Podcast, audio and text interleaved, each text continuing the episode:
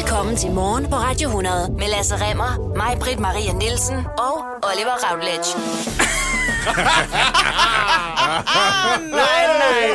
Hvor er det dog både klogt, sjovt, finurligt, reflekterende. Ja, undskyld, vi sidder og griner, men det er simpelthen fordi, vi lytter til Best År fra morgenholdet på Radio 100. Og det kan du også, kære lytter. Hver fredag kan du høre et øh, godt sammenklip af, hvad er der sket i ugen. Det var mest det, jeg grinede af. Og så en lille smule af, hvordan jeg ser ud i nøgen. Det er også sjovt. Det er altså en potpourri af det bedste, vi har lavet igennem øh, den forgangne uge. Det er de gode blade, der er blæst af Radio 100's træ, som vi nu har faret hen i en samlet kompostbunke til dig, kære lytter. Kan du lige ord for tre forskellige mennesker? Kan Ja. du lige stuvning? Kan du lige ragu? Du får det hele lige nu. Hør det.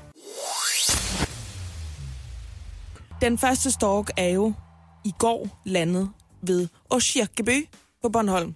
Er vi ikke enige om, at sådan kan man også sige Åkirkeby?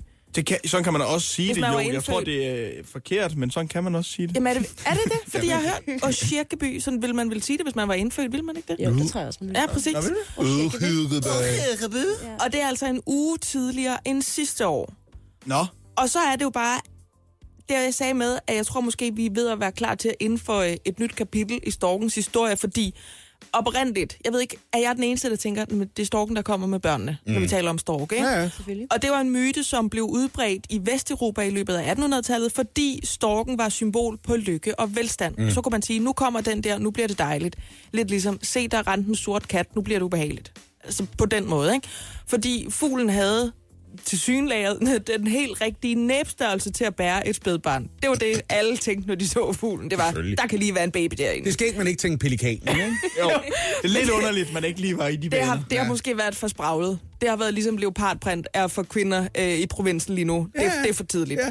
Nå, men tidsånden var simpelthen ikke til, at forældre dengang, kæmpe surprise, talte om sex øh, og forplantning med deres øh, børn, og derfor kom historien bare, når man så en dog, så kom de med børnene. Mm. Så kan man jo så diskutere, at der må der på et eller andet tidspunkt have været nogen, der har kigget op og sagt, hvorfor ser jeg aldrig en stork med en baby i munden? Præcis.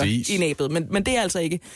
Mit forslag er så, at vi laver det om. Så fra nu af, når vi ser en stork, så tænker vi ikke, når det er jo rigtigt, det er dem, der kommer med børnene. Så tænker vi, når det var nogle af de sidste fugle, vi så, inden vi alle sammen døde, af klimaforandringer. Nå ja. Fordi de kommer tidligere og tidligere. Og der kommer ikke særlig mange af dem længere jo. Nej, og det er jo, altså ham her, Jes Frederiksen, som er formand for Storkene.dk, det er den hjemmeside, som, som Anne også lige talte om. Det er dem, der har skrevet nyheden om, at nu er der altså kommet storke til, til Bornholm. Mm-hmm. Han siger, det er helt ekstremt tidligt. Det er helt usædvanligt, og nu er det nok så tidligt, som, som det overhovedet. Altså, vi vidste godt, de nok ville komme lidt tidligere, for det, det har trukket den vej rigtig, rigtig længe. Men nu kan det ikke være tidligere. Nej. Og jeg ved ikke, om det ikke kan være tidligere. Jeg ved ikke, om det er sådan, at mine børnebørn, de tænker, nej, nu kommer storkene, så må vi danse om juletræet. Mm. Men det siger jo bare noget om, altså de kalder det trækvejr, det der Ja. har været, været gunstigt for storkeflyvning fra øh, Nordafrika, hvor de ellers kommer fra, øh, Portugal og Spanien osv. Men det siger jo noget om vores klima. Jamen, har vi ikke også selv prøvet en gang imellem at være på ferie sydpå og tænke ved os selv, Jamen, hvis jeg kunne skaffe en flybillet en uge tidligere, så ville jeg tage hjem, for jeg er simpelthen løbet tør for penge. Det er Tror jo en det er det? mulighed. Det fik jeg siger bare, at den tager til Ægypten jo. Så, så mit bud er, at det er noget med klima. Dit bud er, at det handler om, at storken ikke har råd til at være... Jeg I Der Hurghada er nok mad i Ægypten til den stork, eller Prøv at høre, jeg synes, alle teorier skal på bordet, når vi snakker klima. Ja. Ja. Og en af dem, det er, storken er simpelthen ikke råd til at holde vinterferie så lang tid. Nej. Det er et af mine bud. Det er også derfor, at storken er blevet mere tilbøjelig til at stoppe i Polen, i stedet for at komme til Danmark. Det kan være, at Storken har læst på Udenrigsministeriets hjemmeside, at det, man skal lige være lidt forsigtig, hvis man absolut synes, man skal til Hurghada for eksempel, og blive rigtig brun, for der er jo dejligt varmt lige nu. Mm. Når afslutningsvis, så vil jeg bare lige sige, hvad nu, hvis vi får den der frostgrad øh, nat i marts, som man nogle gange får? Altså, jeg har jo været klar til at høre Anne Linde det hele weekenden med forårsdag, fordi vi jo havde 10 grader, var inde, også så hvor jeg boede. Vi gik jo alle sammen rundt nede i Frederiksberg have. Det ved jeg ikke. Gjorde I ikke det? Mødte vi hinanden? Nej, det gjorde vi ikke. Men Nej, der var vi alle sammen. Jamen, præcis, der kan du se, ja. ikke? Med, med togokaffen og øh, smilede, fordi gud, der er jo lys og luft, og det er altså to cifre varmegrader. Men hvis vi lige pludselig får den der frostnat i marts igen, mm. som vi altid ved vi, får. vi får. Det får vi altid, ikke? Jeg er 100% forberedt på det. Jeg er allerede i gang med at strikke nogle ankelvarmer og størrelse stork. Jamen, okay, thank you. De er jo super hvad- tynde ben, jo. Hvad sker der så med de storke? Hvad jeg ved det heller de ikke. gøre? Men altså, der bør være varmt nok i en storkerede. Den vejer op til et ton, kan jeg huske, jeg har læst en gang. Det er med også meget arbejde for at bygge en rede, vil jeg sige. Der er selvfølgelig også nogle storke, der overvintrer i Danmark. Det er der bare ikke så mange, der er klar over. Nej. Men så kan det være, at de storke, der kommer fra Hurghada eller øh, Gardasøen, eller hvor de nu har været Ja, henne, ja. det kan være dem, der skal gøre en kæmpe forretning ud af at sige, nej, hvor er jeg koldt, når de kommer hjem. Ligesom når ens nabo har været afsted, og man må sige, han, øh, du bor her også. Du har bare været ved Gardasøen i to uger. Du skal slappe af. Det er en bagvendt måde ligesom at sige, spørg mig, hvor fed min ferie var på. Er det Ja. ikke rigtigt, når man kommer hjem og siger, ej, kan I overhovedet tåle den her kulde? Det kan du selv, du er født Du her. er selv en del af det her. For fanden. Nå, men før var det altså velstand og lykke. Nu er det nok, fordi vi har fucket den her planet op. Men storken er her, så yay! Han nægtede stedet selv, mens han stadig var i live, at det skulle have været hans egne livgivende kropsvæsker, der var blevet brugt til at inseminere kvindelige, ufrivilligt barnløse klienter. Men Jan Kabat døde i 2017, hollandsk fertilitetslæge, må nu efter sin død acceptere, at en hollandsk domstol har godkendt, at en lang række af de børn, som er resultatet af inseminationer, han har stået for, mm-hmm. får lov til at sammenligne deres DNA. Det må de godt. Det troede jeg egentlig bare, de kunne gøre, hvis det var det, de havde lyst til. Jeg sad også og tænkte, jamen det kan man jo for fileren bare få testet, men det må være fordi, at man bryder nogle forskellige kodex i forhold til... Altså det er jo det der, hele det der adoption med, hvem er jeg, altså hvor er jeg fra, hvem er jeg af. Mm. At hvis man så skal sammenligne ting, så lige pludselig skaber man nogle familiebånd, som sådan set ikke var tilsigtet. Men jeg kan godt forstå, hvis der er 200 børn, der måske er søskende, uden de ved det, så trumfer det det hensyn, man ellers har i den der adoptionslovgivning formentlig. Ikke? Det har nemlig noget at gøre med, at ifølge hollandsk lovgivning, så er det sådan, at man som sæddonor har retten til anonymitet, Ja. hvis det er den aftale, man har indgået på forhånd. Og den aftale brydes jo det øjeblik, et af donorbørnene dukker op og siger, jeg vil godt prøve at finde ud af, hvem jeg egentlig er familie med, og hvor det hele kommer fra og sådan noget. Men kan man ikke godt sige, man kan vel godt bare udelukke, at det er ham, der er faren. Man behøver vel ikke at finde ud af, hvem der så er faren. Det er jo lige præcis det, det handler om i den her situation. Mm. Og selvom de efterladte til Jan Kabat, de protesterer, og selvom han, mens han var i live, hævdede, Hedder han krabat det, noget? det er så tæt på, at du flytter et enkelt R ja. over på den anden side af dag, så hedder han krabat. Selvom han protesterede og hævdede, at det i hvert fald ikke var tilfældet, øhm, så er der altså mistanker nu, der er så stærke, at op mod 200 børn muligvis deler far. Men det, der vel egentlig er det store spørgsmål, som vi gerne vil vide nu, det er, mm hvorfor har han gjort det, hvis han har gjort det? Altså, hvad er det? Hvilken form for storhedsvandvid, eller sindssyge, eller, eller perversitet er det? Altså, Altså, hvad, tror du ikke, det er det samme, som er anledningen til, at folk formerer sig i det hele taget? Der er jo en grundlæggende idé om, det her, det her, jeg ser i spejlet her, ja, det skal der være mere af. det skal være den her lidt mere af det. det skal jeg kopiere. Det er jeg, godt til, at der kun er en af mig. Jeg Ja. finder en partner, der ikke udvander det, det smukke materiale for meget. Men når samtidig, når man gør det, og når man så, som du selv siger, jeg finder en partner, mm. så bliver der jo også vækket noget i en. Jeg ved godt, vi diskuterer kønsrollemønstre til, til hudløshed lige for tiden, men der er vel for filan stadigvæk i den her altså inseminationsløve af en læge, en form for øh, faderskabsfølelser, hvis han ved, at han har 200 børn. Men det har han åbenbart været helt manjana-agtig med, eller hvad? Det har han ikke været i stand til at sætte sig ud over, men ja. På den anden side kan man jo sige, han har jo haft en klientdatabase, der gjorde, at han har haft en ret god idé om, hvor det er, han har haft nogle unger rende rundt henne, hvis Ja. det, de her anklager altså viser sig at holde vand. Det, der bekymrer mig i den her sammenhæng, det er, at han har haft primært, sådan som jeg forstår øh, efterretningerne, han har haft hollandske klienter. Og ganske vist er Holland et større land end Danmark befolkningsmæssigt, men så meget større er Gud. det heller ikke. Og så er det, jeg begynder at Ja, tænke, ja. vi bliver jo også tiltrukket lidt af folk, der ligner os selv. Ja. Så er der ikke en pæn risiko, når Jo. man laver så mange donorbørn for, at i hvert fald et par af dem på et tidspunkt ender med at knalde hinanden, Det er og jo lave barn. Det er jo lige præcis det. Ja, ja, ja. Jeg har jo en begrænset erfaring. Okay, der lyder jeg lidt for... Men det var bare, fordi det lige gik op for mig. Altså, kan de jo få sådan nogen, der kommer ud med en arm i panden, hvis de ikke ved, at det er deres halvbror, der er far til deres barn. Jeg supplerede min SU øh, som... Jeg supplerede min SU i sin tid. Det var bare... Det var, det var et vildt spring. Ja, det var noget af et, et højere, en højere drejning. Den her indavlsnak, den ligesom. Sammenhængen er kæmpestor. Jeg supplerede min SU ved at knalde folk, jeg er i familie med. Nej, det var ikke det, der var pointen. Jeg supplerede min SU ved at lave det arbejde, Jan Kabat har taget på egen kappe, om man så må sige. Inseminerede du kvinder? Inseminerede du kvinder? Nej, nej, Med altså, 200 øh, deciliter af din sæd. Jeg leverede materialet, Oliver. Tving mig ikke til at pensle det ud i Hvordan? ansigtet på dig. Om man så Jeg gider ikke have det penslet Oliver ud. skal ikke have det penslet ud i ansigtet. Det kan jeg love dig for. Og jeg kan fortælle jer, at praksis på det tidspunkt, det var, at der blev leveret til hele Norden. Altså, det vil sige, at det, man afleverede til øh, Og det donorklinikken... var ikke dig, der leverede til hele Nej, jeg tog sgu da ikke til Umeå og sagde, hey, I har bestilt, Hey, I har bestilt en, En klat. Lasse Rimmer." Jeg har en køletaske under armen. Lad mig drøbe i nærheden af de slimhinder, I har lyst til at stille til råd. Det er jo sgu da ikke det, det du... Du brændte men så må du bare sådan ud. præcisere det noget Nej, mere. Altså, Hvad, hvad tror det? Du havde spillejob. du, Nej, det var ikke sådan, at jeg havde startet en app, der hed Just Conceive, eller sådan noget. Okay. Prøv at høre, jeg Det var ikke leverede, dig, der var Jesper Fuck.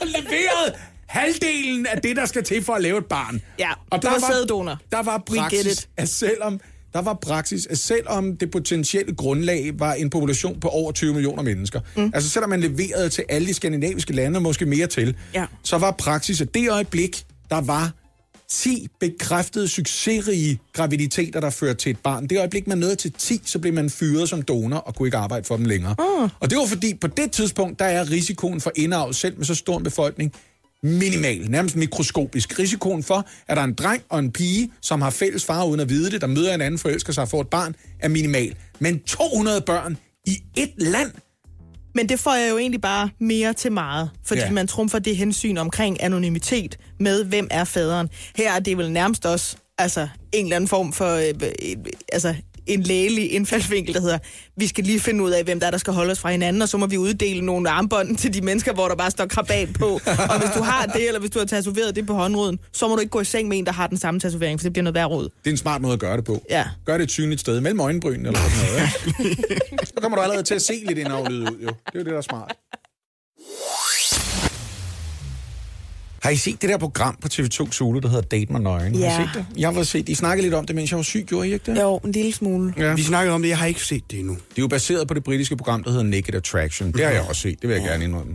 Og det er ikke, fordi jeg synes, det er pigerne. Jeg er simpelthen blevet for gammel til at synes, det der med, at nogen bare tager tøjet af, det er noget, der får mig til at tænke, ho, ho, ho, ho, man kan bare se en tidsmand og nogle babser. Ja. Men det er til gengæld den effekt, de kan af på mine børn, kan jeg mærke. De er bare, Det er også specielt, altså hvis man sidder i en sofa sammen med ens forældre, kan da godt forstå sådan, gud, nu, nu sidder vi alle sammen og kigger på fem kønslæber. Er der mere kage? Ja. Altså det er da sådan lidt funky, det kan jeg godt forstå. Jeg synes jo, det er en interessant tanke, det der med at sige, lad os starte bagvendt. Lad os lige se dem nøgne. Lad os lige kigge på hinanden og sige, det her, vi normalt ville ende med at komme frem til. Lad os bare for det overstået og sige, at jeg tiltrykker af dig nøgen, før jeg overhovedet tager stilling til din personlighed, for det kan alligevel ende med at være en dealbreaker. Men Anne, du har jo også set det. Ja, jeg så det i går. Og du kom egentlig lidt ind på vores redaktion i dag og sagde, jeg har set Date med nøgen, og så rystede du lidt på hovedet. Jamen, fordi han vælger jo den pæne. Ja. Det er, sådan, det er jo helt oplagt. Og det fede er, at det er sådan lidt åbenlyst, at de har castet ham som en, der sådan godt kan lide alle slags kvinder, hvad end de har lidt former, eller hvad end de er slanke, for han sidder, de ved, der er de der præsentationsvideoer inde, mm. hvor han siger, jeg elsker, at der, at der er noget at tage fat i hos kvinder, og hun må gerne have nogle former og sådan noget. Ja. Og alligevel, altså med det samme, at den første del af de der farvede kasser går op, og man Der ser... kører den lige op til navlen, ikke? Der ser kørt op til navnet, og der ser man lige øh, benene, og man ser lige øh, underdelen af, af kroppen der. Og så er det første, han siger, det er, jeg kan godt lide rød. Og så spørger øh, verden Ibi, Nå, men hvorfor, hvorfor kan du godt lide rød?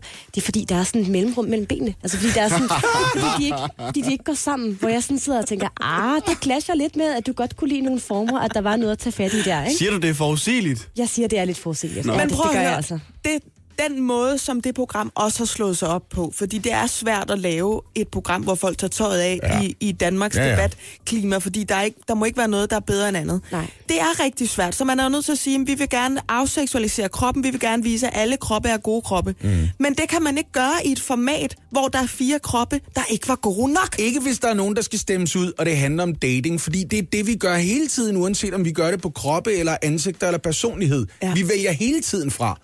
Konstant! Og her står altså en deltager, en mand eller en kvinde, og skal vælge mellem fire kroppe i første omgang, Ja. og skal vælge dem fra. Og jeg havde det præcis sådan der. Jeg sad sammen med min kæreste, så det første program, og hun bliver decideret vred undervejs og siger, det er fint det der med, at man skal sige noget pænt om andre, så alle får boostet deres selvværd. Og vi kan få et mere afslappet forhold til nøgenhed. Men han Men... tager altid den tyndeste med hjem alligevel. Hvorfor ja. skal han tvinges til Nikolaj, hed deltageren i det første program? Hvorfor skal han tvinges til at stå og finde på alle mulige undskyldninger for at sige, hvad alle har gennemskuddet inden for de første 30 sekunder? Du går med Cecilia, for du synes, hun er pænest. Ja. Oh. Er det det samme, når, når det er omvendt? Altså, er der uh, negative attraction? Altså, det, jeg har set, der er der både været en kvinde, der har været inde og skulle vælge mellem mand, og så en mand, der skulle vælge mellem kvinder. Jeg har Hvad så, når det er øh, kvinden, der skal vælge mændene? Jeg har oplevet det her i den britiske udgave, og jeg mm. synes også, jeg hørte det lidt i det første program, hvor det var en kvinde, der skulle vælge mellem fem mænd. Men i den britiske udgave sker det nogle gange. Så står hun med to ret lækre fyre til sidst. Og så vælger hun den af de to fyre, som ikke er allerlækkerst.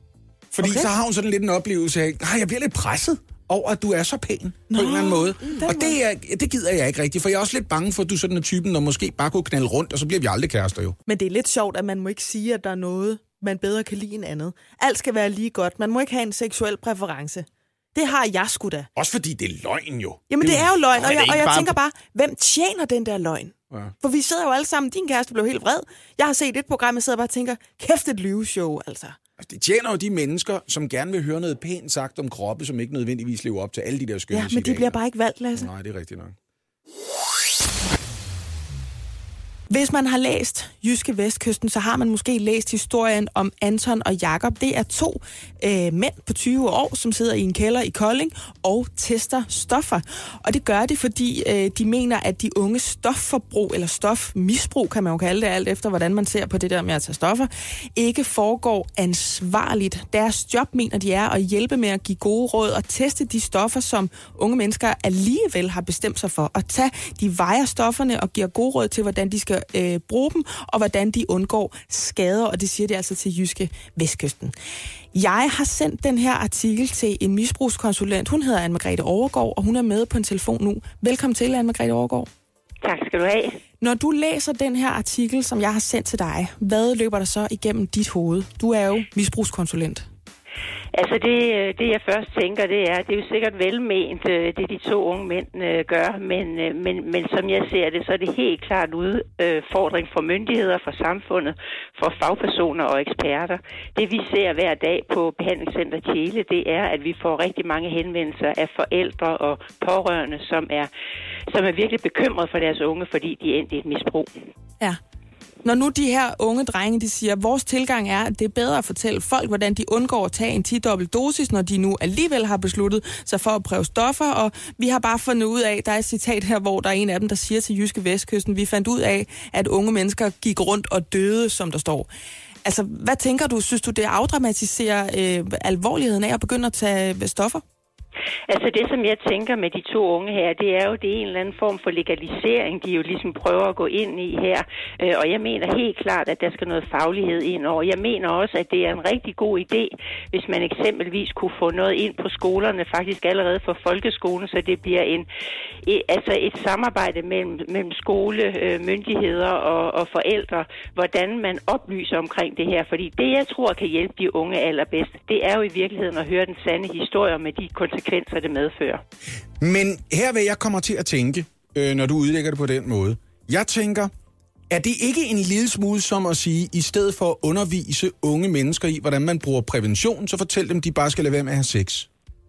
Altså, jeg, jeg tror, det er en god idé. Altså, jeg tror, vi ved, vi har det her problem. Vi ved, der er rigtig mange stoffer, de er kommet for at blive. Så jeg tror, at det, der er rigtig vigtigt, det er jo at snakke om det, og, for, og de er i alle egne.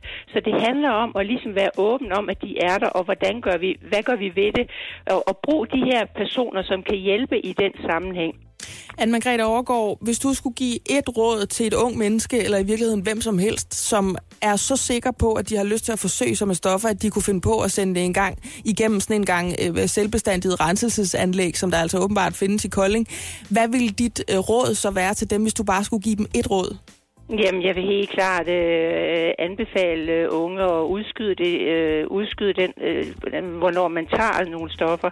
Det, der er i det, det er jo, man ved ikke på forhånd, om man er disponeret for afhængighed. Nogen, altså det er jo det, vi oplever, det er, at nogen fortæller, og det er jo især på kokain, at de blev forelsket i stoffet første gang, de tog det. Nogen kan klare det, nogen kan ikke, og så det, så det, så, så, så det er i hvert fald øh, vigtigt at snakke med nogen omkring det. Anne-Margrethe Overgaard, misbrugskonsulent på Behandlingscenter Tjæle. Tusind tak, fordi du lige vil give en øh, faglig kommentar med her. Selv tak.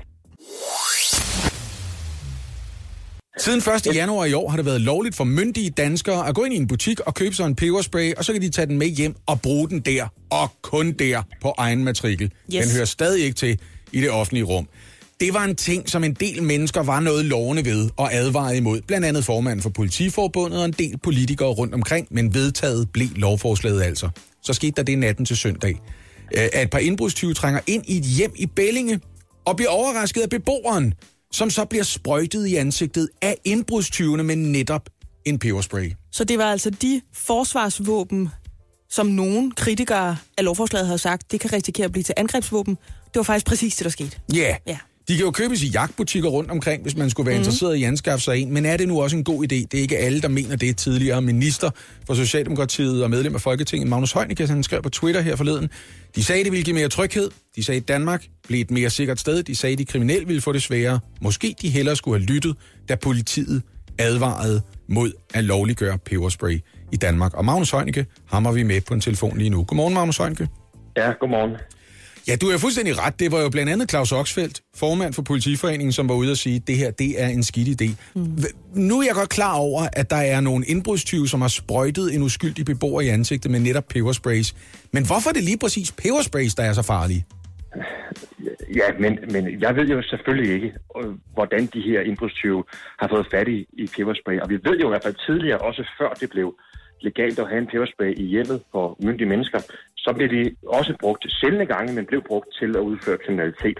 Det er bare frygter, det er jo, at, at der vil ske en eskalering, og det er altså en falsk tryghed, fordi øh, jo flere af den her slags milde håndvåben, som det jo faktisk er, øh, der kommer på markedet, jamen, jo mere vil det så også brede sig ud i samfundet. Det synes jeg er en skidt udvikling. Men Magnus Heunicke, det jeg bare sidder og tænker på, det er, det var jo for pokker der ikke sådan, at indbrudstyve og folk, der kunne finde på at lave øh, røveriske overfald, de før havde rigtig svært ved at finde sig de her, som du kalder milde håndvåben. Altså det har jo aldrig været et problem at fremskaffe noget, som man kunne gøre andre mennesker ondt med, hvis det virkelig var det, man ville.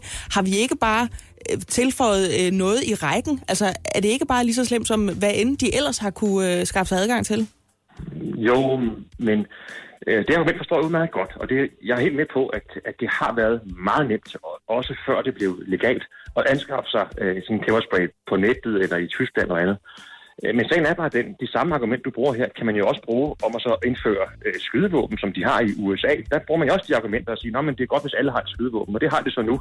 Og man kan så se, hvordan det er gået, og det har kun betydet, at det er en falsk tryghed, som har optrappet konflikterne, og som har betydet mere kriminalitet og ikke mindre. Claus Oxfeldt, som er formand for Politiforbundet, han mener, at peberspray er et vanvittigt farligt våben, og han kan ikke forstå, øh, politikerne valgte øh, at tillade det. Og med politikerne mener jeg selvfølgelig ikke alle politikere. Jeg kan jo godt høre på dig, for eksempel Magnus Heunicke. Du er en af dem, som var temmelig loven ved det her forslag. Men hans argument ligger lidt i tråd med dit, og det er, at man kan risikere at eskalere en situation, hvor man lige pludselig øh, bliver udsat for værre vold af en gerningsperson, end man ellers ville være blevet. Måske hvis man rammer ved siden af, når man forsøger sig med en peberspray. Men så spørger jeg lige dig, Magnus Heunicke. Er det ikke en lille smule victim blaming? Er det ikke lidt at sige... Læg hvis dig du, ned. Hvis du prøver at stride imod, når du bliver overfaldet, lad os bare forestille os, det er en voldtægt for den sags skyld, mm. så bare tål det, fordi hvis du strider imod, risikerer du, at du kommer mere til skade. Øh, jo, det synes jeg faktisk er en meget god pointe. Det kan jeg, det kan jeg godt se. Øhm, altså, øh, al form for kriminalitet, det skal vi have bekæmpet, og, og øh, offer for kriminalitet skal vi hjælpe alt, hvad vi overhovedet kan. Det er der overhovedet ikke nogen tvivl om. Øh, det, det, nu har det så indført det her, og det er det, jeg kan forstå på politiforbundet, men jo også det kriminalpræventive råd, som jeg også advarer imod det, jamen det er, at de siger, at, at det vi kan risikere at se, når vi har noget mere erfaring, nu har vi kun været her i et, et, par, et par måneder, det vi risikerer at se, det er, at der er meget, meget, meget få, hvis overhovedet nogen eksempel, episoder, hvor en peberspray har hjulpet en familie, der bliver overfaldet, eller øh, hvad det er, du, man, man kan forestille sig. Men der vil være flere og flere eksempler på, at forbryderne øh, gør brug af, af peberspray, og, og den udvikling har vi jo ikke lyst til. Nu sætter jeg dig lige øh, under den varme arkitektlampe her og spørger dig til allersidst, Magnus Heunicke. Ja. Vi skal til valg inden sommer. Hvis Socialdemokratiet får øh, magt, som I har agt, har I så tænkt jer at afskaffe denne her rettighed for øh, danske borgere igen? Ja, vi stemte jo imod, fordi vi synes, det var en dårlig idé. Det tror jeg nok, det har jeg også forsøgt at forklare på. Men øh, nu er det blevet indført i samfundet, og det afhænger jo af, at det overhovedet muligt, hvis det er reelt noget, som ligger i hver anden tredje hjem, så tror jeg nok, det vil være helt umuligt, øh, desværre, at, at, at gøre op med igen. Mm. Så det vil altså kræve en konkret vurdering, også et samtale med Rigspolitiet og det kriminalpræventive råd. Hvad gør vi i sådan en situation? Ja, man kan jo ikke komme ånden tilbage i flasken igen, kan man sige. Tusind tak for din tid, Magnus Heunicke. Tak selv. Det var altså tirsdag aften i går, hvor der var et nyt afsnit af Luksusfælden på TV3. Mm, ja. Med 35-årige Lars og hans kæreste 28-årige Luna, og der var blandt andet noget med, at Lars var super glad for biler. Han har haft nogle stykker i løbet af årene. Og den bil, han har, den står lidt i vejen for, at han nogensinde kan flytte hjemmefra. Og han bor hjemme hos far og mor. Ja, det gør han nemlig. Ja. Hvad, hvad var det nu, han betalte i husleje der? Jeg husker det som 0 kroner. Det var 0 kroner. Ja, Ja. Det var den laveste boligpost, øh, luksusfældens eksperter nogensinde havde set. Det er lige før, de godt kunne skære den del af MDF-pladen, de rejser rundt med væk. Ja, hvis de skal blive ved med at komme hjem til Lars i hvert fald, så kan de godt. Eller hjem til Lars mor. Ja, i virkeligheden. Lad os prøve at høre en gang, hvordan det lød, da Lars han bliver konfronteret med, Bil at det er bil. eller flytte sammen med Luna. Præcis. Mulighed nummer et, det er, at du beholder din bil og bliver boende hjemme hos dine forældre. Det betyder, at du er gældfri om 9 år og 4 måneder. Så får du lov til at beholde din bil. Det er dejligt. Ja. Men til gengæld får du også lov til at blive boende hos dine forældre. Ja, det er knap så godt. Ja. Der er også en anden mulighed, og det er, at du leverer din bil tilbage, flytter ind til Lune og betaler husleje med 4.000 kroner. Det betyder, at du er gældfri om 7 år og 3 måneder. Hvad tænker du om de to muligheder? Øhm... Ja, det lyder jo godt med syv år og tre måneder. Øh... Men min bil, den betyder bare mere for mig. Jamen det... Min bil betyder, Betyder bare mere for mere mig. for mig, Nu ja. håber jeg, at det, der er Lars' reaktion, det er... Prøv at se, Anne. Jeg sidder med åben mund. Ja, men du kan slet ikke lukke munden igen. Men man kunne jo håbe, at det Lars reagerer på, det er udsigten til at blive gældfri. Det kunne man godt håbe, ikke? Man kan godt håbe, at det, han hører, det er... Jo, men så vælger han jo også forkert, fordi Nå, han, tager ja. jo, han tager jo den mulighed, hvor altså, hans gæld kommer til at strække sig over længst mulig tid. Ja. Det var 9 år eller 7 år. Ja. Nå, men jeg siger bare, det kan jo godt være, at man står og tænker ved sig selv, at begge dele er pænt lang tid. Screw it, så vælger jeg bilen og holder ud to år til. Men altså... Nu siger er jeg noget, der står fuldstændig for egen regning. Hvis man er en mand på 35 år, Ja. så må man ikke være i tvivl om, om man skal vælge den løsning for sig selv, hvor man bliver ved med at lukrere på, at man ikke skal betale husleje hos ens forældre, eller man rent faktisk lægger så lidt som 4.000 i en husleje. Hvis man går ind i et program og siger, vi ønsker os brændende og flytte sammen. Mm-hmm. Also, det understreger faktisk en meget øh, rar pointe for dem, som skulle lytte med og sidde og være sådan lidt, lidt forslået oven på valentinsdag. Mm. Der er en til os alle sammen. Fordi Ja. hele vejen igennem det her program, der står den mands kæreste og ser så kærligt og så tålmodigt op på ham. Ja. Uanset hvor umuligt den måde, han prioriterer på, bliver fremlagt, så er hun der bare. Og hun er der også bagefter. Så hvis man ikke kunne have respekt for Lars sans for det der med, jeg er 35, jeg skal måske til at betale nogle ting selv, eller prioritere lidt anderledes. Og så husker jeg forkert, har han børn fra tidligere forhold? Ja, ja, men han har så valgt ikke at betale børnebidrag heller. Så man kan sige, at manden har ikke rigtig de udgifter, som man vil forbinde det at være 35 og være far øh, til to, mener jeg, det var. Nej. Ellers. Men, men selvom det kunne virke som en et, a case of, altså, do the right thing, når det gjorde du virkelig ikke, så er der dog noget dejligt i det, og det er altså, at de to mennesker, de holder sammen igennem mm. det der, og Luna siger ikke, nu, nu er jeg færdig med dig, du. Nej. Farvel, kan I ikke klippe mig ud? Hun bliver bare ved med at stå og kigge kærligt op på ham, og holder ham i hånden, og vil gerne være sammen med ham om det der på landsdækkende tv. Det er der, man bliver er gladest, når man ser luksusfælden. Det er de Ja. situationer, hvor de siger, I kan vælge at løse problemet sammen, eller I kan gøre det hver for sig. Ja. Mm. Og det er en gang imellem eksperterne står og siger, det er en kæmpe dårlig idé at gøre det sammen. Det kan ja. Jeg fortælle jer, du skal ikke hænge på hans gæld. Du skal ikke hænge på ja. Hendes gæld. Ja. Den er jeg med på. Men her er det jo ikke et spørgsmål om at hænge på gælden sammen. Her er det et spørgsmål om solidarisk at prøve at få livet til at fungere. Det er en dejlig ting. Jeg kan lige komme med en efterretning for jer, fordi Ekstrabladet gør jo det. De er også glade for luksusfælden, så de følger lige med. Og det er jo nogle måneder siden programmet er blevet optaget, så de har lige været en tur forbi Lars og spørger ham, Nå, men hvordan går det lige for øjeblikket? Siger, det går stadigvæk fint. Jeg plejer jo at blive klippet en gang om ugen. Lige trimmet, for det var vigtigt for mig. Håret sad godt. Du skal ikke sige noget, Maj. Nej. Jeg ved godt, hvad du gerne vil sige, men du skal ikke sige noget. Nej, bare- Fordi man må godt sige, man må godt sige tungen, elsker du Maj-Brit? din bil eller din kæreste mest, men man skal ikke tage stilling til en mand, som siger, jeg skal klippes en gang om ugen. Kig på ham og tænk, prøv at du kan blive klippet en gang om året, og folk vil ikke kunne se den store forskel. Så, Anyway. så. Han er ikke noget hård for fanden. Ja, det, jamen, det må man godt sige. Ja. Nå, men altså, det går rigtig fint. Det er jo altid dejligt. Det er jo Ja, et det feel-good-program på den måde. Et enkelt forbehold. Han blev spurgt, du skal jo sælge den der bil. Så siger han, Ja, det skal jeg også have gjort. Ja. Ja, det har han ikke gjort endnu. Nej, det har han simpelthen ikke fået Det gjort. har han ikke, fået- det har han ikke fået gjort endnu. De Men han skal sag- også ringe til banken, siger han til ekstra. De sagde ellers, altså sådan lige, fordi jeg sad jo altså og var ved at bide, altså kan man se, min nejlak er skaldet helt af, Ja, ja. fordi jeg næsten ikke troede min egen øre. Men så blev jeg glad, og så tænkte jeg, nu venter jeg lige med at begynde at krasse mig i tændingerne over, at det var det valg, han fik lov til at, slu- at træffe, og så sluttede programmet. Så sagde de, Gud hjælp mig lige til sidst, øh, Lars har ombestemt sig. Han har øh, solgt bilen, og så sparer han op, så han kan flytte ind i en stor lejlighed sammen med Luna. Hvor jeg tænkte, hvor, det skulle I da have brugt det sidste kvarter på. Ja. Så man havde siddet og klappet og klappet og klappet, men det har han så ikke gjort alligevel. Han har lovet hende, at han vil sælge bilen. Han, skal, han sagde til Ekstrabladet, da de ringede til ham forleden, nej, jeg skal faktisk jeg skal ned i banken og snakke med dem om at få solgt den bil nu. Nu Ja. skal jeg ned. Nu gør jeg det. Ja. Lasse, jeg ved, du er typen, der ser programmer foran. Har du set det næste program? Ja, jeg har. Kan vi glæde os? Ja, det kan jeg godt glæde sig. Hun er super dejlig. Hende, der er med.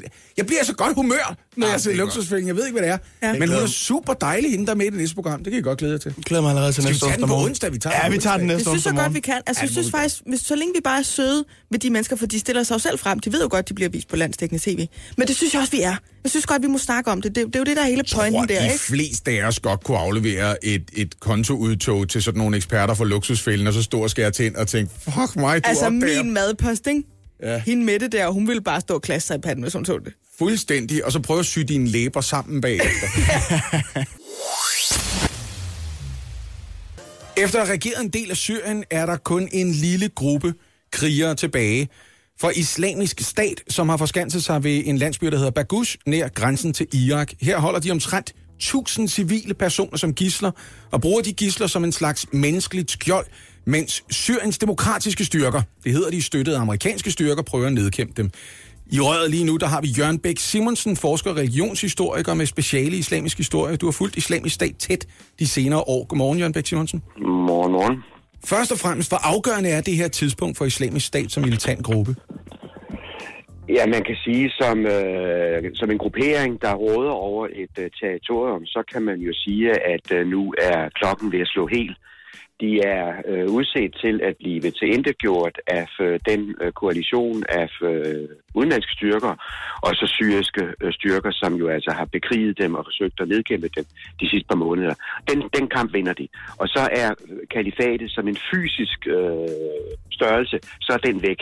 Men det betyder jo ikke, at det øh, kalifatet har repræsenteret, og de idéer, som ligesom har været i stand til at tiltrække øh, grupper af radikale muslimer fra alle dele af verden, at den idé dermed er død.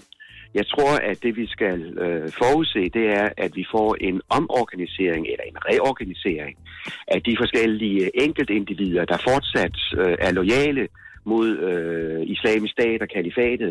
De vil så sandsynligvis øh, finde ud af at reorganisere sig rundt omkring ligesom vi så det med Al-Qaida i sin tid, efter de var nedkæmpet i Afghanistan.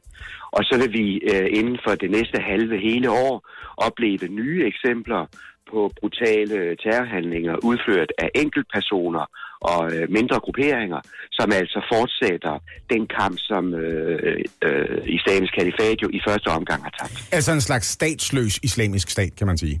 Ja, det kan man godt sige, ja. Hvad foregår der konkret lige nu i Bagus, øh, Jørgen Bæk Simonsen? Kan man vide noget om det?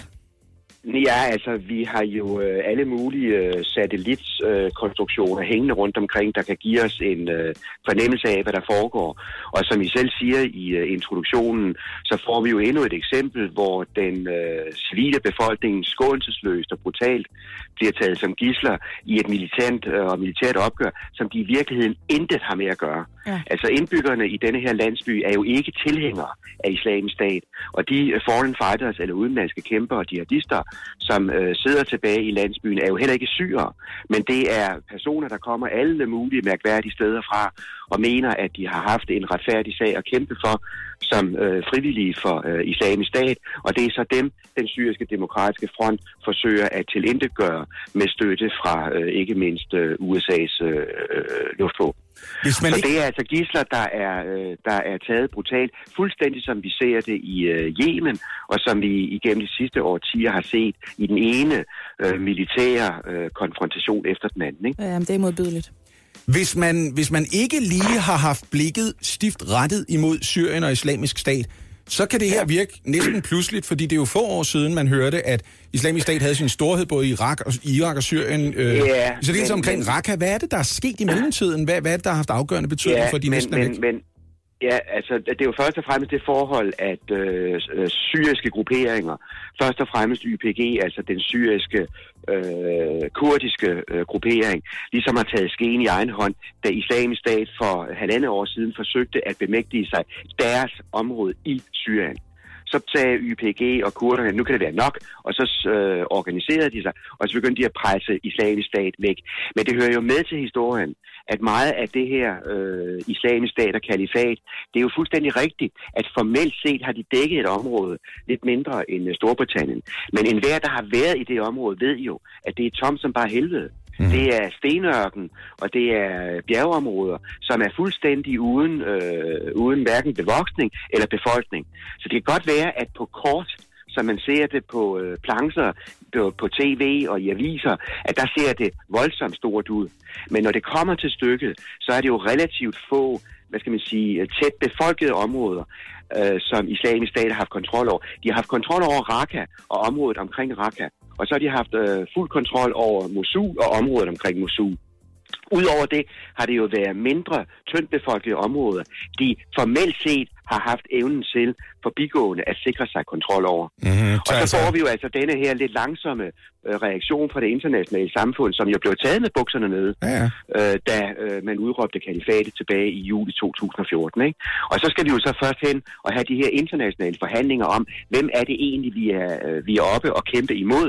Og der var så nogen, der ville støtte nogle islamistiske grupperinger mod islamisk stat, og andre ville ikke støtte nogen som helst grupperinger, der havde noget som helst at gøre med islam i bestræbelserne på at nedkæmpe islamisk stat. Ikke? Så derfor gik der øh, i ordets egentlige forstand øh, politik i, øh, i opgøret, og derfor kom det til at trække urimeligt langt ud.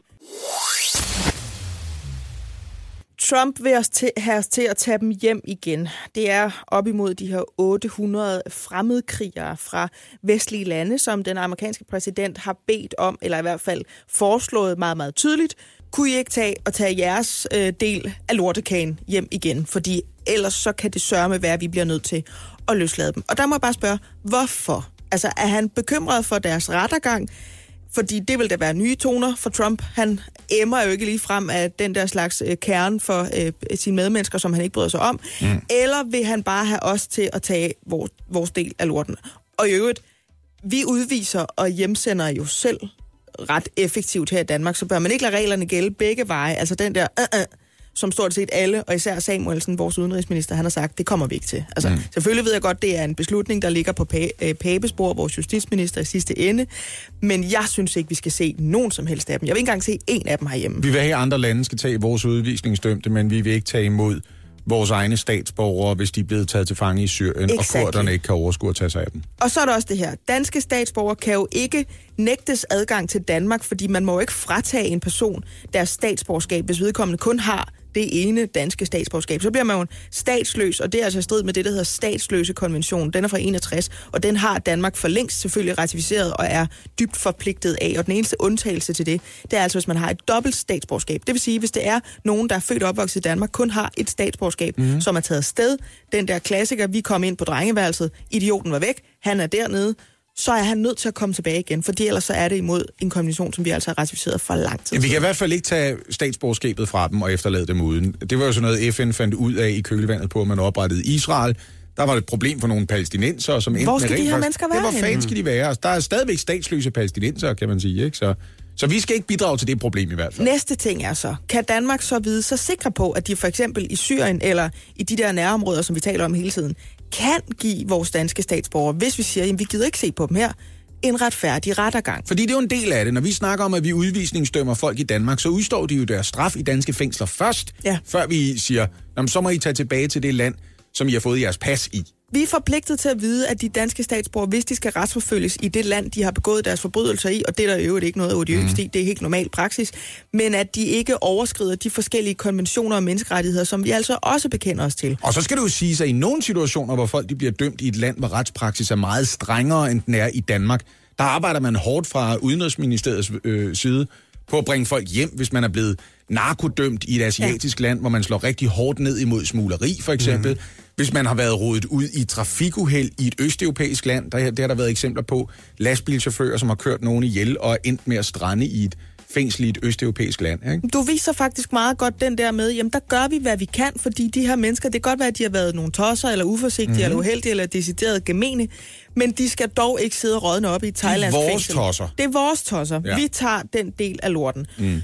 Og så er det så, jeg stiller det sidste spørgsmål, og det er også det, jeg synes, vi lige skal bruge noget tid på at snakke videre om, fordi selvfølgelig er der meget logistik i, omkring det her. Der er meget jura i det. Men det, det største spørgsmål, og det, der er virkelig interessant, og det, der deler folk herhjemme lige for tiden, det er jo, kan man opføre sig så hæsligt, at man ikke er dansker længere? Kan man, kan man afdanske sig igennem hæslige handlinger? Kan man være så stor en modstander af det, der hedder frihed, lighed, demokrati, retsprincipper, alt det der, at man undsiger dem for sit eget vedkommende. Mm, så jo bliver det, man det her- smidt ud af kollektivet, og så Ja, er du ikke længere velkommen. Det er jo det, det her det handler om, fordi mm. hvis man virkelig skal demonstrere, her har vi altså et, et frit demokratisk retssamfund, så må det jo igen gælde begge veje. Og det er bare det, jeg gerne vil tale lidt mere om, det der med, er vi nødt til at demonstrere over for de her idioter, eller jordens bærme, som jeg kalder det. Ja, du har brugt en stor del af dit liv på at bekæmpe lige præcis de principper, du nu gerne vil have, skal tage dig i noget. Skal man være barmhjertig, eller skal man sætte hårdt mod hårdt? Så spørger jeg så nu. Nu har vi jo varmet op i et stykke tid. Hvad synes du, Lasse? Hvad synes du om de mennesker, der er taget langt væk herfra for at bekæmpe alt det, vi står for, alt det, vi værner om? Skal de komme hjem og blive behandlet under lige præcis de konditioner, de har forsøgt at udrydde i årvis? Ja, og jeg skal fortælle dig en anden ting. Jeg tror, at hele den politiske samtale om det vil lyde anderledes, hvis der ikke var et valg lige rundt om hjørnet. Jeg tror, det der tough on crime og det der pis, det gider vi ikke. Ja. Det er noget, man høster nogle stemmer på, og jeg tror, vi alle sammen ville føre en mere ærlig samtale, hvis det var lige efter et folketingsvalg. Men når du så siger, det er noget, vi høster nogle stemmer på, så har du indirekte sagt, fordi det er det, folk vil have. Ja. Men kan vi så ikke prøve at tale lidt om det? Jo. Hvorfor er det, folk gerne vil have? Du kalder det at være tough on crime. Mm. Det er også noget, vi kender meget fra den amerikanske valgkamp. Det der med, at vi skal eddermame bare slå ned. De skal bare straffes. De skal ikke have det nemt. Til trods for noget, vi også har talt om her på morgenholdet tidligere. Vi ved, at de der hårde straffe og det der hårdt mod hårdt, det virker ikke. Nej, nej, længere straffe under barskere vilkår, det er ikke noget, der gør folk mindre kriminelle. Men hvorfor vil vi så have det? Fordi det føles retfærdigt, tror jeg. Ja. Gør det ikke det? Jo. Det er lidt en, ved du hvad, du gad ikke være sammen med os, ved du hvad, nu kommer du krybende tilbage. Fortryd det. Det er lidt ligesom en ekskæreste, der slår op, der kommer tilbage og siger, må jeg få en chance til? Og så føles det enormt rart at sige, ved du hvad, ved du hvad, jeg er so over you. Ja. Du kan fuck af, kan du? Ja. Jeg tror, jeg spiller lidt på det modsatte hold. Altså at få en ekstremt radikaliseret og farlig person tilbage til Danmark, fordi det føles retfærdigt, synes jeg ikke lyder som den rigtige beslutning. Den er jeg med på, men på den anden side vil du så gerne tørre dem af på et helt nyt, spirende, skrøbeligt, muligt demokrati, som man kan håbe på, at Syrien en dag kunne blive til. Fordi der sidder nogle kurder, der skal tage sig af 900 fremmedkrigere, og de har slet ikke infrastrukturen eller retssystemet til at tage sig af. Nej, de har nemlig ikke I den der For det er de jo også i. en anden Så jeg forstår dig godt, men Ja. det er et spørgsmål. Et eller andet sted skal det jo være, Oliver. Ja, 100 procent. Ja. Men så siger jeg lige, hvis nu vi skal brede den lidt ud og sige, en ting er de tosser, der for egen hånd tog afsted. Mm. Dem, der holdt det geværende, dem, der holdt hovederne, altså Ja, ja, dem, der virkelig har haft hænderne dybt i den her terrorfars og formet den ene udemokratiske bøf efter den anden. Var det flot sagt? Så er der dem, der rejste ned, og jeg var lige ved at sige, med burgerbollerne. Ja, ja. Så kan man tænke lidt over den analogi. Kvinderne, som blev mødre til børnene. Hvad stiller vi op med dem? Fordi i UK, der har de jo bestemt sig for nu, øh, hej hej, du er 19 år gammel, du venter dit andet barn, men da du var 15 år, der tog du altså afsted til Syrien sammen med to veninder for at blive en del af det her Øhm, jamen, jeg ved næsten ikke, hvad jeg skal kalde det, når kvinder gerne vil behandles på den måde. Altså, jeg ved ikke, om det er slavekompleks, eller hvad jeg skal kalde det, men jeg kan ikke forstå op i min øh, kvindehjerne, øh, kommende øh, øh, giftehjerne, morhjerne, alle, den, Nej. alle de måder, jeg kan opfatte mig selv på som kvinde i fremtiden, at man synes, det er et sted at tage hen og starte et liv sammen med en islamisk statkriger. Jeg kan godt se, hvad det er, du mener, men jeg tror jo for eksempel, nu er det rent gætværk ja. Ja. og, og en formodning baseret på den smule kontakt, jeg har haft med kvinder, der har truffet de valg. Konvertitter kan enormt godt lide at erstatte deres handlefrihed med en facitliste. Er der nogen, der ligesom siger, "Men du skal bare gøre sådan her? Prøver Gør du at sige, at de bare skal have en terrorist, der kan sætte dem på plads? Ja, stort set, ja. Okay. Her er en bog, som har en masse regler, og her er en mand, som siger, hvad du skal gøre. Læn dig tilbage. Men hvad skal vi så stille op? Fordi øh, Storbritannien, de har jo ligesom sagt, jamen, du er ikke engelsk statsborger mere. Du hører ikke hjemme her. Vi, nu er vi ligeglade, hvad der sker med dig. Du må, du må finde ud af det selv, og det med de børn må du også finde ud af selv. Hvad skal vi gøre? Fordi der er jo sådan en helt Titanic kvinder og børnene retorik over det her. Men mm. jeg vil bare gerne spørge, hvorfor er det, vi synes, kvinderne er bedre end mændene? Der var sådan et udtryk, da jeg gik i folkeskole, der hed, en hæler er lige så slem som en stjæler. Ja, ja. Jeg ved godt, det er lidt en søgt analogi, men hvis du tager dig ned for at lægge krop, underliv, fødeapparatur til den bevægelse, der skal undertrykke hele verden, og det vil du gerne levere en lille ny borger til. Skal du så ses på med milde øjne, når du kommer hjem? Also, hvis vi gerne vil redde det der spirende demokrati, som du taler om, Lasse. Jo, men også Er det fordi- så ikke netop noget med at få de mennesker ud, så de Jo, kan jo, jo, blive men afradikaliseret Det forstår herhjemme? jeg godt. Jeg forstår godt, hvad det er, du mener, men en del af den der pagt, de har indgået, den uheldige pagt med Mhm. at tage ned omkring islamisk stat, det er jo også, at fødemaskinedelen handler om at føde hellige krigere. Ja, det er det det, jeg er at styrke kalifatet ved at befolke det. Det er det, jeg siger. Ja. Ja. Så jeg- jeg ved ikke, den der afradikaliseringsting der, det tror jeg altså, det er lidt ligesom at holde op med at ryge. Men Men du skal jo- være motiveret for det, før du går i gang. Men hvorfor vi synes, at kvinderne er, er måske bedre end mændene, er jo også fordi, jeg tror, vi har et syn på, og en, og en vidne for den sags skyld også, om at vi ved, at kvinderne bliver behandlet anderledes i Østen, end det, hvad de gør her. Jamen, vi ved, de er underlagt Men mænd. de har jo selv valgt at tage dig ned, Oliver. Ja, men jeg tror, at vi har et syn på, at de er blevet, det måske ikke er deres eget valg. Altså, de i højere grad er stakler. Ja. Men der skal kraftede med noget til at rejse sig op fra sit Ja. teenageværelse i Manchester eller 100%. i Suffolk eller et eller andet, og så sætte sig på et fly og flyve hele vejen til Raqqa. Altså, det, Jamen, det er det. der skal med, eller i hvert fald til Tyrkiet, og så krydse grænsen eller sådan noget, ikke? Men hvad synes I? Altså, skal, jeg ved godt, at det var ikke jer, der, var, der kunne tage beslutningen, men det er, bare, det er bare noget, vi alle sammen gerne vil tale om det her. Vi kender alle sammen den her fuldstændig altså, værdibetingede mm. diskussion. Kan man opføre sig så rådent, at man ikke må være en del af fællesskabet mere? Kan man udelukke sig selv fra fællesskabet ved at bruge sin vågne tid, Lasse kalder det, rejse sig op fra pigeværelset, på at, at bekæmpe lige præcis fællesskabet? Kan man det? Problemet er bare, vi, vi tør lorten af på et andet fællesskab, hvis Ja. vi siger, at du er ikke med i vores længere. Det, jeg Ja. synes, det er det, der er problemet. Jamaica Begum for eksempel, burkabruden, du talte om, en af de 19 tre år gammel. teenagepiger, der som britisk 15-årig, statsborger. 15 år gammel, tager hun afsted mod Syrien sammen med to veninder. Æ, problemet med det, det er, Englands fineblad, det er, indtil hun er 21, så kan hun øh, påberåbe sig Bangladesh statsborgerskab, fordi hendes mor er fra Bangladesh, Ja. og man har en tradition der. Men Bangladesh, de siger meget naturligt, nej, nej, nej, nej, nej, nej, hende skal I ikke aflevere over hos os. Ja. Hun har ikke statsborgerskab hos os. Og så er du på røven lige pludselig. Det vil sige, jeg tror, jeg har tilbøjelighed til at være enig med Lasse. Jeg tror, inde i det her studie, modsat befolkning, der er der en overvejende stemning for, at et hvert land må tage deres egne tosser. Er det det? Ja, ja, vi hænger lidt på den. Er det det, vi lidt synes Vi herinde? hænger på den, det er sådan, det er. Det Oliver vi. er meget omkring retsfølelsen der. Jeg forstår det fandme godt. Det går også ondt i min mave. Ja. I de her dage forhandler regeringen om den nye sundhedsreform, hvor man i korte træk vil nedlægge de fem regionsråd, og så i stedet for oprette 21 nye såkaldte sundhedsfællesskaber. Målet med det, det er at skabe mere nærhed, det er at decentralisere sundhedsvæsenet, så den enkelte borger har en oplevelse af, at behandlingen kommer tættere på os alle sammen. Ja. Men ifølge oppositionen, så lægger udspillet mest af alt op til en centralisering. Det modsatte af nærhed. Ja. Mm. Hvad er egentlig rigtigt, og hvad er forkert? Det kan du forhåbentlig gøre os lidt klogere på. Jakob Kjeldberg, du er sundhedsøkonom og professor hos Forskningscenteret Vive. Godmorgen. Godmorgen. Det, der ikke er svært, det skal være nært. Det er sloganet for hele den her sundhedsreform fra regeringen. Men lægger den her reform så i virkeligheden mest op til centralisering eller til decentralisering? Den ligger mest op til en centralisering, i hvert fald når vi ser på beslutningskraften i sundhedsvæsenet. For det, som øh, regionsrådene tog sig af før, det skal en statslig organisation, der hedder Sundhedsvæsen Danmark, tage sig af fremadrettet. Og, og der, øh, der fjerner man altså noget sådan lokalpolitisk med noget, noget centralt. Og det vil man kalde en centralisering.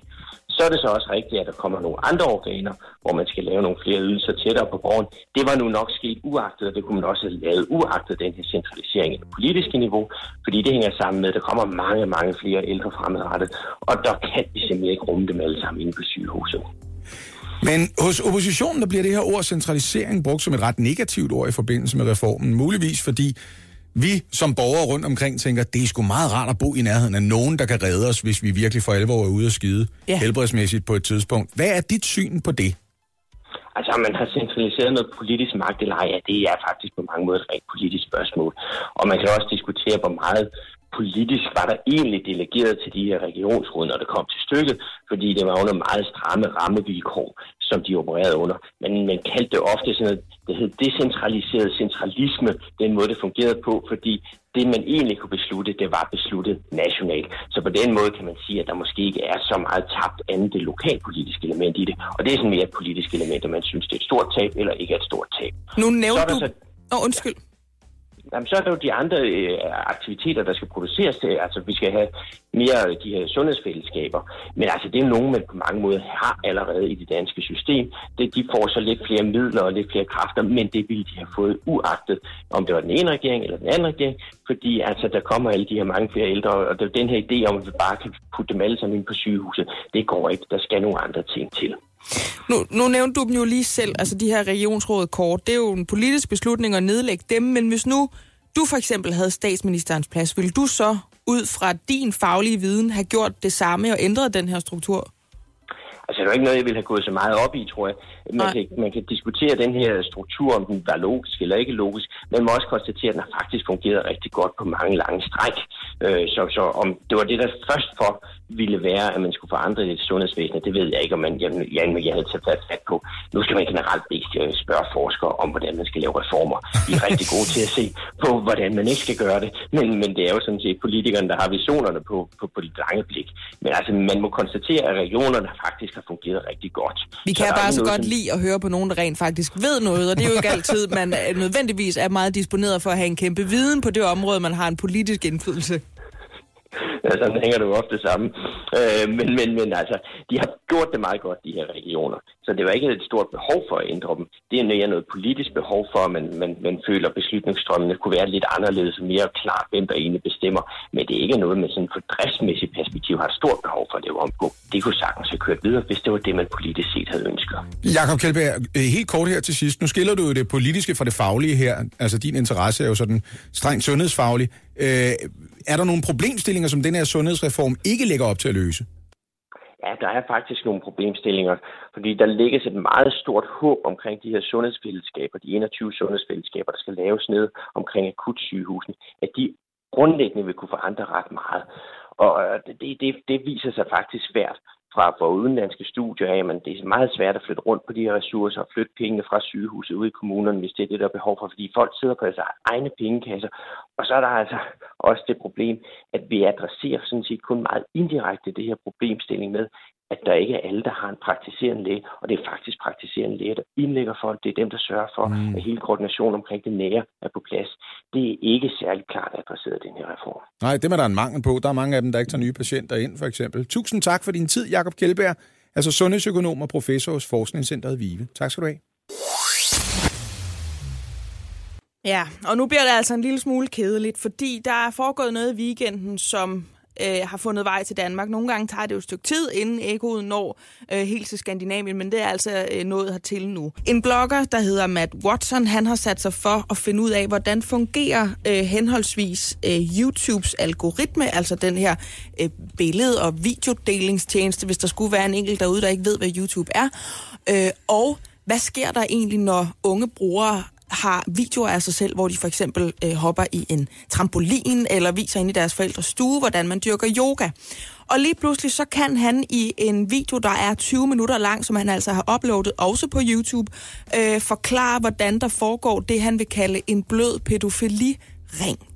Og det er altså fordi øh, voksne mennesker finder videoer af børn og ja, unge, kan man vel sige, mm-hmm. hovedsageligt børn, der foretager sig et eller andet. Det er jo meget moderne blandt øh, børn og unge at have en profil på YouTube og fremstille sig selv på en eller anden måde. Det kan være, at man sidder og laver et eller andet, sådan laver du dit eget slim, det, det har vi da hørt om før, eller sådan dyrker du yoga, eller sådan laver du en dejlig banankage, eller hvad søren ved jeg. Men det de gør, de her øh, voksne mennesker, som altså øh, indfinder sig på videoer, som man i udgangspunktet må sige, det var ikke til jer, det var til nogle jævnaldrende, mm. det er mhm. børneemner, vi snakker om her. Det er, at de finder tidspunkter i de videoer, hvor de synes, øh, der er noget, man kan bruge i en seksuel pædofil kontekst. Mm. Og så gør de det, der hedder, på dansk vi kalder det de tidsstempler, det er Matt Watson, han kalder det timestamples. Det er simpelthen, at de siger, når man her 0,33 sekunder inde i den her video, som Anna fra Åben Rå har lagt op omkring, hvordan man laver øh, gymnastik på stuegulvet, der synes jeg, hun befinder sig i en stilling eller en position, mm. som jeg op i mit pædofile hoved kan få et eller andet oh. givetigt ud af. Og så timestamper jeg det, så andre kan bruge det til noget. Og åh, det er rigtig svært for mig at modtage den nyhed. Ja, altså det der med at timestampe bestemte begivenheder i en video, det er noget, som bruges også i lødige sammenhængen. Til for eksempel at sige, hele den her Absolut. lang video, spring lige til 5.22, mm. der siger noget ret vildt, for eksempel. Ikke? Så, Absolut. Ja, Men her der bliver det jo brugt til at gøre noget grimt og noget klamt og noget altså, overgrebsbetinget. Altså noget, der virkelig kan associeres med, det her, det skal vores børn ikke i nærheden af. Mm. Øh, og det er jo det, der er så ubehageligt. Det er, at man kan bruge et medie til noget, det slet ikke var meningen, man skulle gøre. Så kan man så se nu på YouTube, jamen den algoritme, for eksempel det, der hedder anbefalede videoer, jo mere man bruger YouTube, jo mere får YouTube en idé om, hvad har man lyst til at se. Mm. Øh, det kunne være, at man søger rigtig meget efter opskrifter, så vil man mere og mere få det sådan nogle, sådan her laver du et lækkert kyllingebryst fra Tasty, eller sådan et eller andet. Så har algoritmen en forståelse for, hvem man er. Lige pludselig så kan vi jo altså også se, jamen den algoritme, der er ikke ret langt fra en eller anden ung 20-årig blogger, til de her videoer, som egentlig ser uskyldige ud, men som altså indeholder et kommentarspor, der er det, som Matt Watson, den her blogger, han kalder den bløde pædofiliring. Oh. Han påviste i den video der rent faktisk, Matt, at efter to klik, han, var, inde, han skrev bikini hall op i Ja.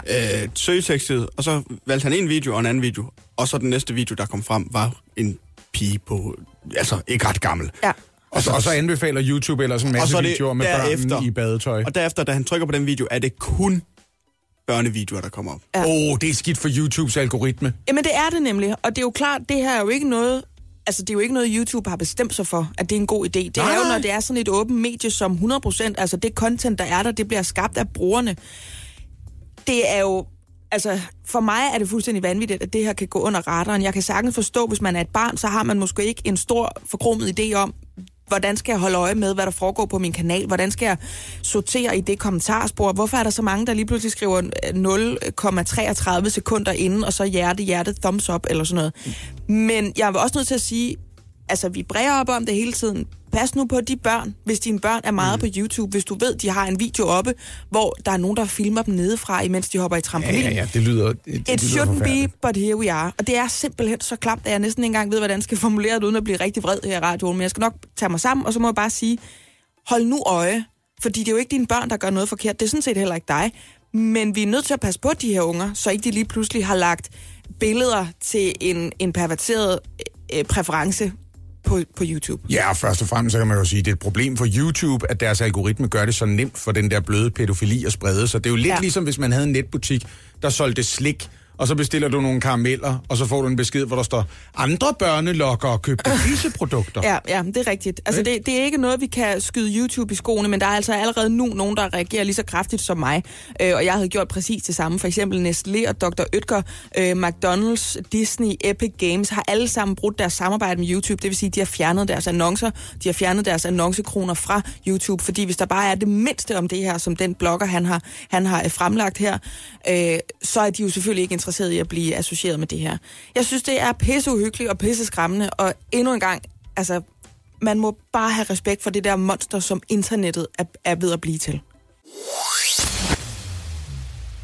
Som jeg sagde lige før, så har Sundhedsstyrelsen altså vist os øh, igennem deres seneste opgørelse over os, øh, vores, os danskers øh, sovevaner, at omkring halvdelen af os, 46 procent af os, vi siger, at vi sover dårligt, når vi skal kigge på en periode over 14 dage. Og det er for meget, fordi vi ved godt, at vi bliver i dårlig humør, vi bliver ukoncentreret, vi bliver måske lidt pigerlige, hvis vi har sovet for lidt. Det kan gå ud over venner, parforhold, familie. Men der er altså også andre grunde til at tage det seriøst, fordi det kan faktisk have øh, mere end det, vi kan kalde mentale konsekvenser. Og derfor så skal jeg nu byde velkommen til Michael Rasmussen. Du er søvnvejleder, og du er med her på en telefon til morgen. Velkommen til. Tak skal du have. Udover de her mentale konsekvenser, øh, som for lidt søvn åbenbart øger risikoen for, hvad er det så for nogle sygdomme, vi kan rave til os, hvis vi ikke respekterer de der 7-8 timer øh, per nat? Uh, det er rigtig mange. Altså nummer et, det er jo forfærdeligt talt det her, ikke også? At Ja. næsten halvdelen af os op, ofte ikke oplever, øh, at vi ikke er friske og veludvilde, når vi vågner om morgenen. Men vi ved, og det der er vigtigt i det her, det er jo, at det er noget, der skal stå på i længere tid. Altså ud over øh, de mentale følelsesmæssige konsekvenser, jamen så er der også nogle fysiske. Vi ved, at øh, der er større risici for at få diabetes 2, der er større risiko for hjertekarproblemer, for højt blodtryk, ja. øh, og i øvrigt også livslængde. Så der er rigtig mange gode årsager til, at vi skal sørge for at få vores søvn. Du er søvnvejleder. Du har sat dig på en mission for at få danskerne til at sove bedre. Hvad ser du af de største årsager til, at sådan nogen som dig og mig ikke kan sove godt om natten eller gå for sent i seng?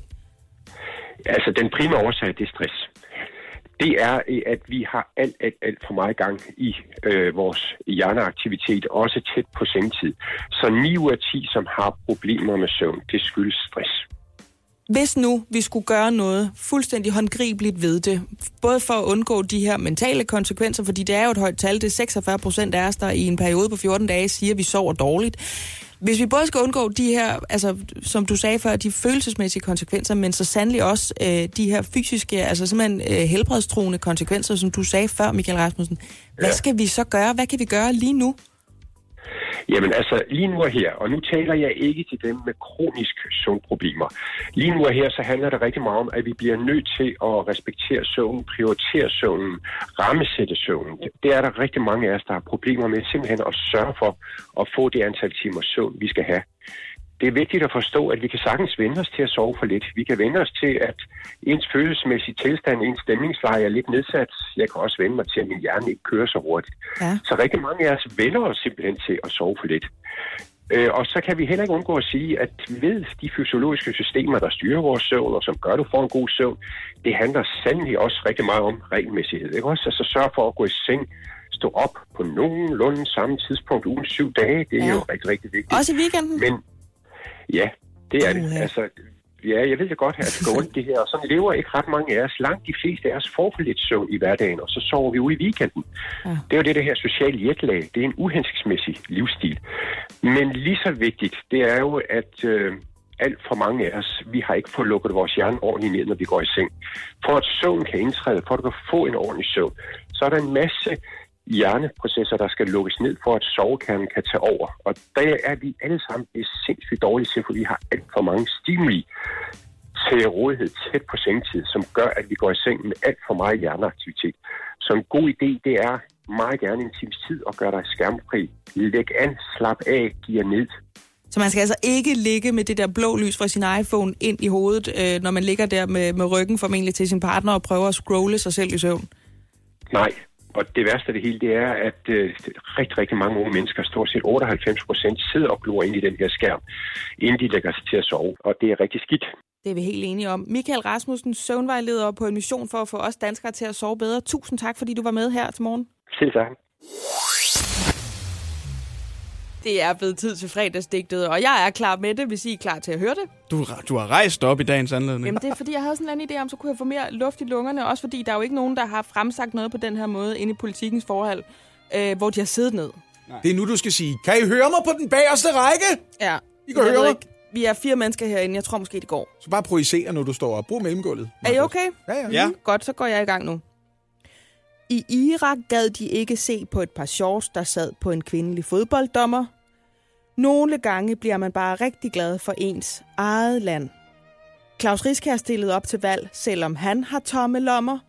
Først var de fire, så var de tre i den risikokærske opstillingsstand. Risikokærske! Wow. Ja. Ja, mm. det læste jeg faktisk på bagsiden af politikken, så det er ikke mig, der har fundet på det. Okay. Tour de France kommer til Danmark. Bromansen mellem Macron, Lykke og et PR-bureau var heldigvis god nok. I morgen er der igen Dansk Melodi Grand Prix på skærmen. Den tid på året, hvor nyhedsvært Anne Lavendt går fuldstændig amok. Korrekt. Mellemrum mellem benene er populært i Date mig nøgen. Vi er ikke helt sikre på, at vi forstår det program. Alle undtagen fynboerne Michelin-stjerner hapser. Man kan bare se en tidsmand og nogle babser. ah, gå i og samler mig. Vi har, øh, vi har noget herinde i studiet, der hedder en hotkey. Og det er sådan et dejligt sted, man kan lægge et klip med Lasse, der siger... Man kan bare se en tidsmand og nogle babser. Det vil sige, det, det, vil sige, det er noget, jeg har sagt. Det, kan vi Det er vel noget, du har sagt, og jeg har klippet det ud. stemme. Jeg har, jeg har det på bånd. det var da vi snakkede om Date mig nøgen. Det var da vi snakkede om Date mig nøgen, ja. Vi snakkede om Og jeg Date kan mig lide det. ja. Men det var altså Man kan bare se en tidsmand og nogle babser. Åh, oh, det er godt. Man kan bare se en tidsmand og nogle babser. Morgen på Radio 100 med mig, Britt Maria Nielsen, Lasse Remmer og Oliver Routledge.